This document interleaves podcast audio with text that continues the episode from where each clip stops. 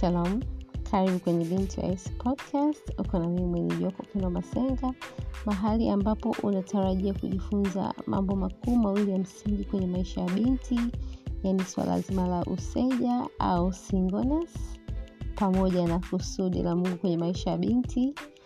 Karibu utajifunza maarifa hayo mbalimbali kupitia episodi zetu ambazo zitakuwa zikirushwa kila wiki. Karibu sana tarajia kujifunza tarajia kupata ufahamu tarajia kuelimika tarajia kutiwa moyo. Karibu sana. Mungu akubariki. So kwa neema ya mungu tunamshukuru kwamba leo ni episodi yetu ya pili. Sifa na utukufu kwa yesu kristo kwa kutuwezesha kufika siku ya leo. Na siku ya leo tutaangalia sababu tatu kwa nini wewe ni wa thamani au kwa nini wewe ni wa muhimu. Sababu ya kwanza, umeumbwa kwa sura na kwa mfano wa Mungu. Uh, wewe kama mwanadamu, Mungu alipokuleta duniani, alitumia muda wake, tafakari zake pamoja na ubunifu wake ili kukuunda hivyo ulivyo. Na hilo si jambo la kawaida, si jambo la kuchukulia kawaida hata kidogo. Kama Mungu aliamua kujitoa kukuumba basi kwa hakika wewe ni wa thamani. Sidhani Mungu mkuu na mwenye uweza namna hii angeweza kutumia muda wake kuunda kitu ambacho hakina msingi au hakina maana kwake. Hapana. Hivi umeshawahi kujiuliza au umegundua kwamba vitu vyote vilivyoumbwa na Mungu viliumbwa kwa kutumia neno. Yaani Mungu alitamka kiwe kitu fulani na kikawa, liwe jambo fulani na likawa, isipokuwa mwanadamu. Mwanadamu aliumbwa kwa neno. Mwanadamu, sorry. Mwanadamu hakuumbwa kwa neno. Mwanadamu aliumbwa kupitia taswira yake Mungu mwenyewe. Unajua kuwa uumbaji wako ulihusisha kikao cha Utatu Mtakatifu. Unajua kuumbwa kwako haikuwa tu project kama project nyingine ambazo Mungu alifanya za uumbaji. Hapana. Ulimhusisha Mungu katika ukamilifu wake, yaani Mungu Baba, Mungu Mwana na Mungu Roho Mtakatifu katika kukuumba. Mwanzo sura ya kwanza mstari wa ishirini na sita a unasema Mungu akasema na tumfanye mtu kwa mfano wetu, kwa sura yetu, na tumfanye mtu kwa mfano wetu, kwa sura yetu.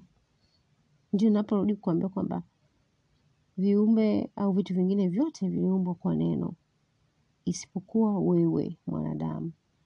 Mungu alikuumba kupitia taswira yake yeye mwenyewe kama Mungu.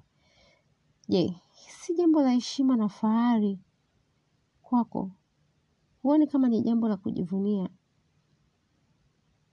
Aisee, Mungu atusaidie sana kutambua thamani yetu kupitia jambo hili dogo tu, ya kwamba Mungu hakutamka tu na uwepo upendo na awepo upendo, hapana, bali alichukua muda wake akaniumba au akakuumba akitumia akitumia yeye mwenyewe kama uvio wa uumbaji wako wewe. Wewe ni wa thamani sana. Sababu ya pili, wewe ni wa thamani ni Bwana Yesu Kristo alikufa msalabani kwa ajili yako ili uwe na uzima wa milele. Sasa baada ya Mungu kumuumba mwanadamu, mpango wake baada ya uumbaji ulihusisha yeye Mungu kuwa na mahusiano na mwanadamu aliye mkamilifu. Mwanadamu ambaye atakuwa na mahusiano ya moja kwa moja na yeye mwenyewe Mungu.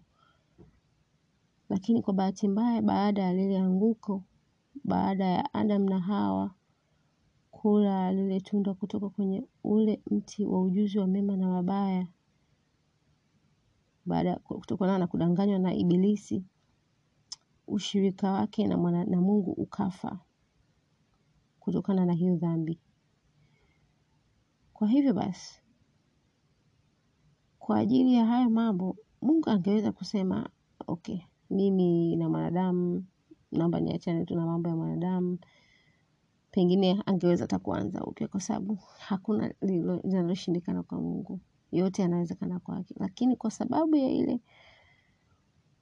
connection ambayo ilikuwepo kati ya mwanadamu na Mungu mwenyewe ya kwamba ya kwamba aliumbwa kupitia sura yake na mfano wake na kwa huruma na rehema zake yeye Mungu kwetu sisi wanadamu hakutukatia tamaa. Ndipo ukazaliwa ule mpango wa kumkomboa mwanadamu kutoka kwenye hii dhambi. Ndipo ule mpango wa kumkomboa ulipozaliwa. Sasa ili kuonyesha jinsi gani anampenda mwanadamu, ikamlazimu Mungu akaamua kumtoa mwana wake wa pekee ili afanyike sadaka na kuifutilia mbali dhambi moja kwa moja kwake yeye atakayemwamini huyo mwanaye ambaye ni Yesu Kristo. Kwa sababu kabla ya kuja kwa Yesu Kristo, wanadamu walitoa sadaka za wanyama kila mwaka ili kuificha, kuifunika ile dhambi yao mbele za Mungu. Lakini kama tunavyoona halikuwa ni suluhisho la muda mrefu. Ilikuwa ni kuifunika ile dhambi kwa muda fulani na wangelazimika tena kuchinja tena wanyama kutoa kama sadaka ili kuifunika ile dhambi. Lakini Bwana Yesu Kristo yaani mwana wa Mungu yeye alikuja kuifutilia moja kwa moja dhambi zetu mbele za Mungu kwa wao watakaomwamini. So tunaweza tukaona hapa kuna upendo wa kweli unaonekana katika matendo ya kujitoa na Mungu amekuwa kinara katika hilo kwa kuonyesha mfano kupitia Yesu Kristo. Je, si fahari Mungu kumtoa sadaka mwanawe kwa ajili yako? Je, unadhani wewe si muhimu baada ya kugundua hili? Hebu jiulize, kama nilivyosema awali, baada ya mwanadamu, baada ya Adam na Hawa kuingia katika anguko, baada ya kumtenda Mungu dhambi, Mungu angeweza kusema basi, mimi na mwanadamu, biashara mimi na mwanadamu iishie hapa, naweza kuamua kuanza upya, lakini hapana. Mungu anaamua kurudi tena kwetu kwa sababu ya namna ambavyo amejiunga pamoja na sisi, ile connection iliyopo kati yetu sisi na Mungu, kwa sababu tumeumbwa kwa sura na mfano wake. Hatukutamkwa tu tuwepo, hapana. Mungu alichukua muda wake kutuunda na kututengeneza na, kutu, na kutuumba. Mungu anaamua hapana, lazima niwakomboe hawa wanadamu. Hiyo inaonyesha jinsi gani sisi ni wa muhimu. Hivi ni nani mwingine anaweza kufanya hivyo? Kibinadamu, ni mzazi gani anaweza akamtoa mtoto wake sadaka, tena kwa ajili ya mtu ambaye hana hata uhakika kama mtu huyo atatambua thamani ya sadaka hiyo na kuokoka? Nani anaweza kufanya hivyo? Hayupo. Ni Mungu peke yake. Ni Mungu peke yake ndiye anajua thamani yetu sisi, na ndio maana katika kuitambua thamani yetu sisi, namna anavyotupenda na kututhamini na kutujali, anaamua kumtoa mwanawe wa pekee. Unafikiri ilikuwa ni rahisi Bwana Yesu kutoka katika kiti cha enzi na kushuka duniani akazaliwa kama mwanadamu, azaliwe kama sisi wanadamu, tena katika mazingira ambayo kimsingi hayakuwa yanashawisha au yanavutia kwa kweli. Akazaliwa kama mwanadamu mwenye hali ya chini. Unadhani ni kitu kidogo? Biblia iko wazi inasema, naye akaona huko aka, aka, aka, akaona huko kushikamana nako, akaona kushikamana na ule utukufu na ule uungu si kitu, bali akaamua kuja duniani ili atuokoe katika dhambi zetu. Je, huo si upendo wa kweli, si upendo au namna ya kushangaza. Mungu anatupenda sana, anatupenda sana kuliko tunavyoweza kufikiri, na atusaidie kutambua huo upendo wake kwetu. Biblia katika kitabu cha Yohana sura ya tatu mstari kumi na sita inasema, kwa maana jinsi hii Mungu aliupenda ulimwengu hata akamtoa mwanawe pekee, ili kila mtu amwaminie asipotee, bali awe na uzima wa milele. Mstari wa kumi na saba anasema, maana Mungu hakumtuma mwana ulimwenguni ili auhukumu ulimwengu, bali ulimwengu uokolewe katika yeye. Tukitaka kujua jinsi ambavyo Bwana Yesu aliona namna gani wewe ni wa thamani, hata akakubali kuja kukufia msalabani, tunaweza tukaligundua hili kupitia kitabu cha Wafilipi sura ya pili mstari wa mstari wa mstari wa yes, mstari wa tano. Iweni na nia hiyo hiyo ndani yenu, ambayo ilikuwamo pia ndani ya Kristo Yesu, ambaye mstari wa sita, ambaye yeye mwanzo alikuwa yuna namna ya Mungu, naye hakuona kule kuwa sawa na Mungu kuwa ni kitu cha kushikamana nacho, bali alijifanya kuwa hana utukufu, akatwaa namna ya mtumwa, akawa ana mfano wa wanadamu.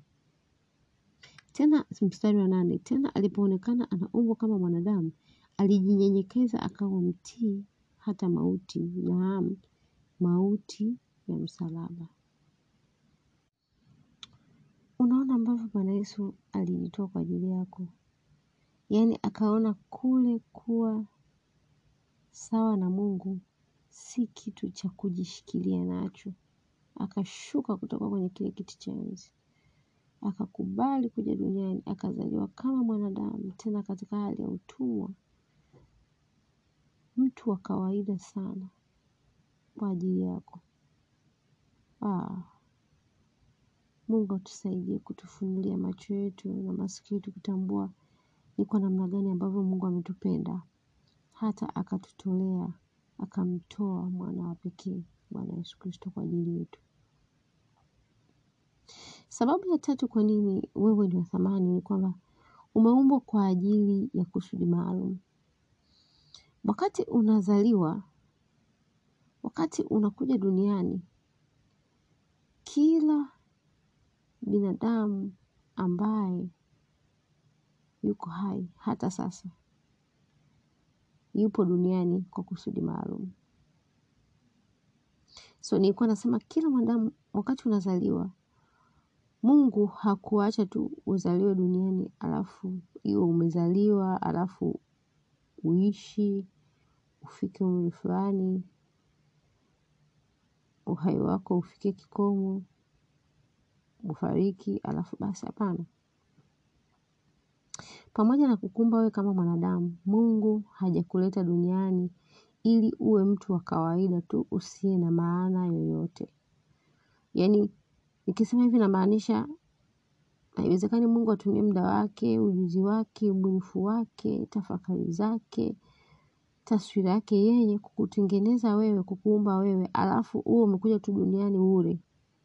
Kusiwe na sababu maalum kwa nini wewe umekuja duniani. Hapana.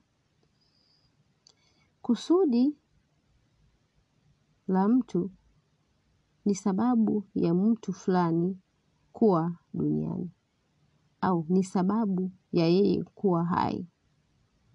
Kwa hiyo kila mwanadamu pasipo kujali rangi yake, pasipo kujali jinsi yake, pasipo kujali umri, pasipo kujali hali ya kimwili, pasipo kujali sura yake, pasipo kujali kabila lake, pasipo kujali utaifa wake, pasipo kujali kiwango chake cha elimu, pasipo kujali kiwango chake cha kiuchumi na sababu nyingine nyingi ambazo wanadamu wanazishikamanisha na uhai wa mwanadamu.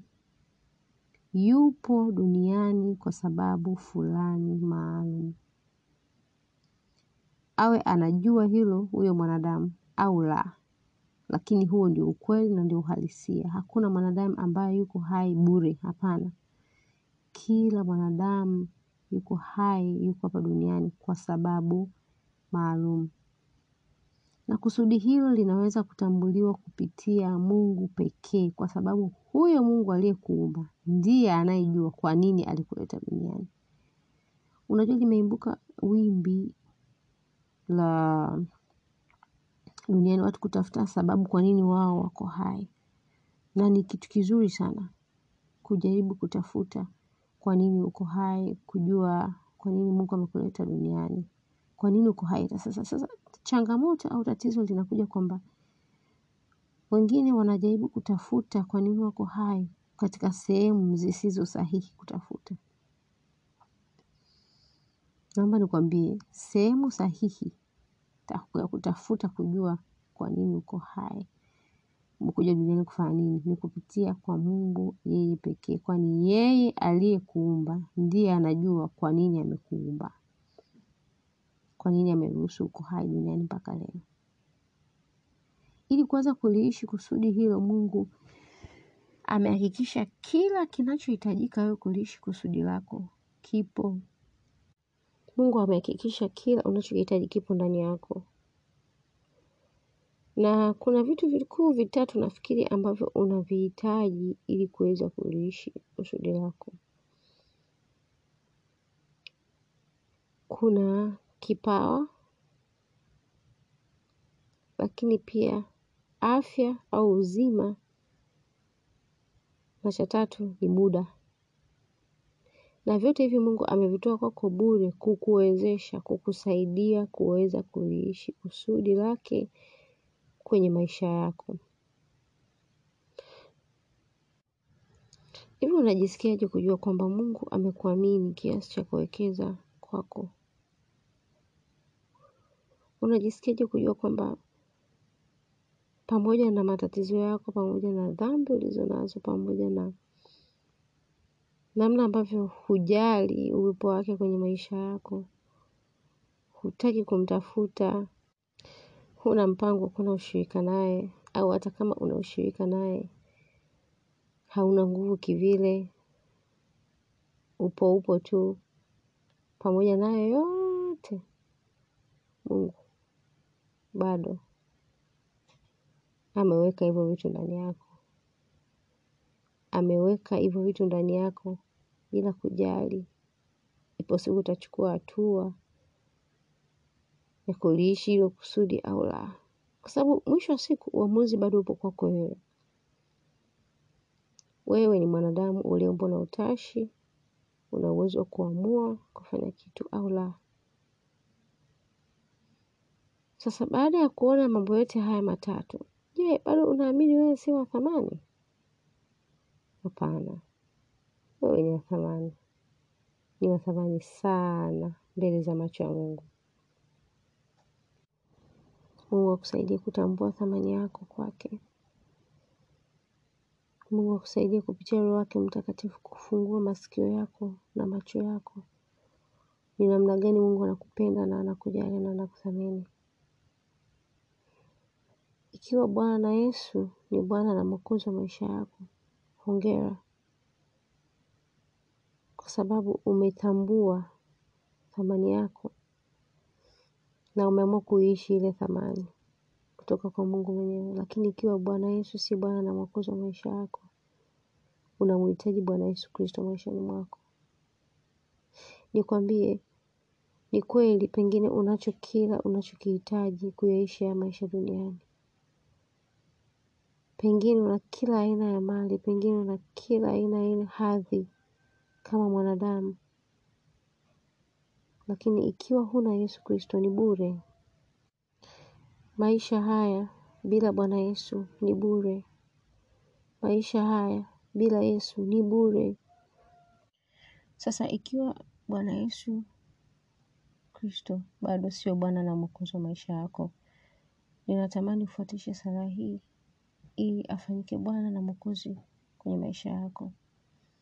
utafuatisha sala hii.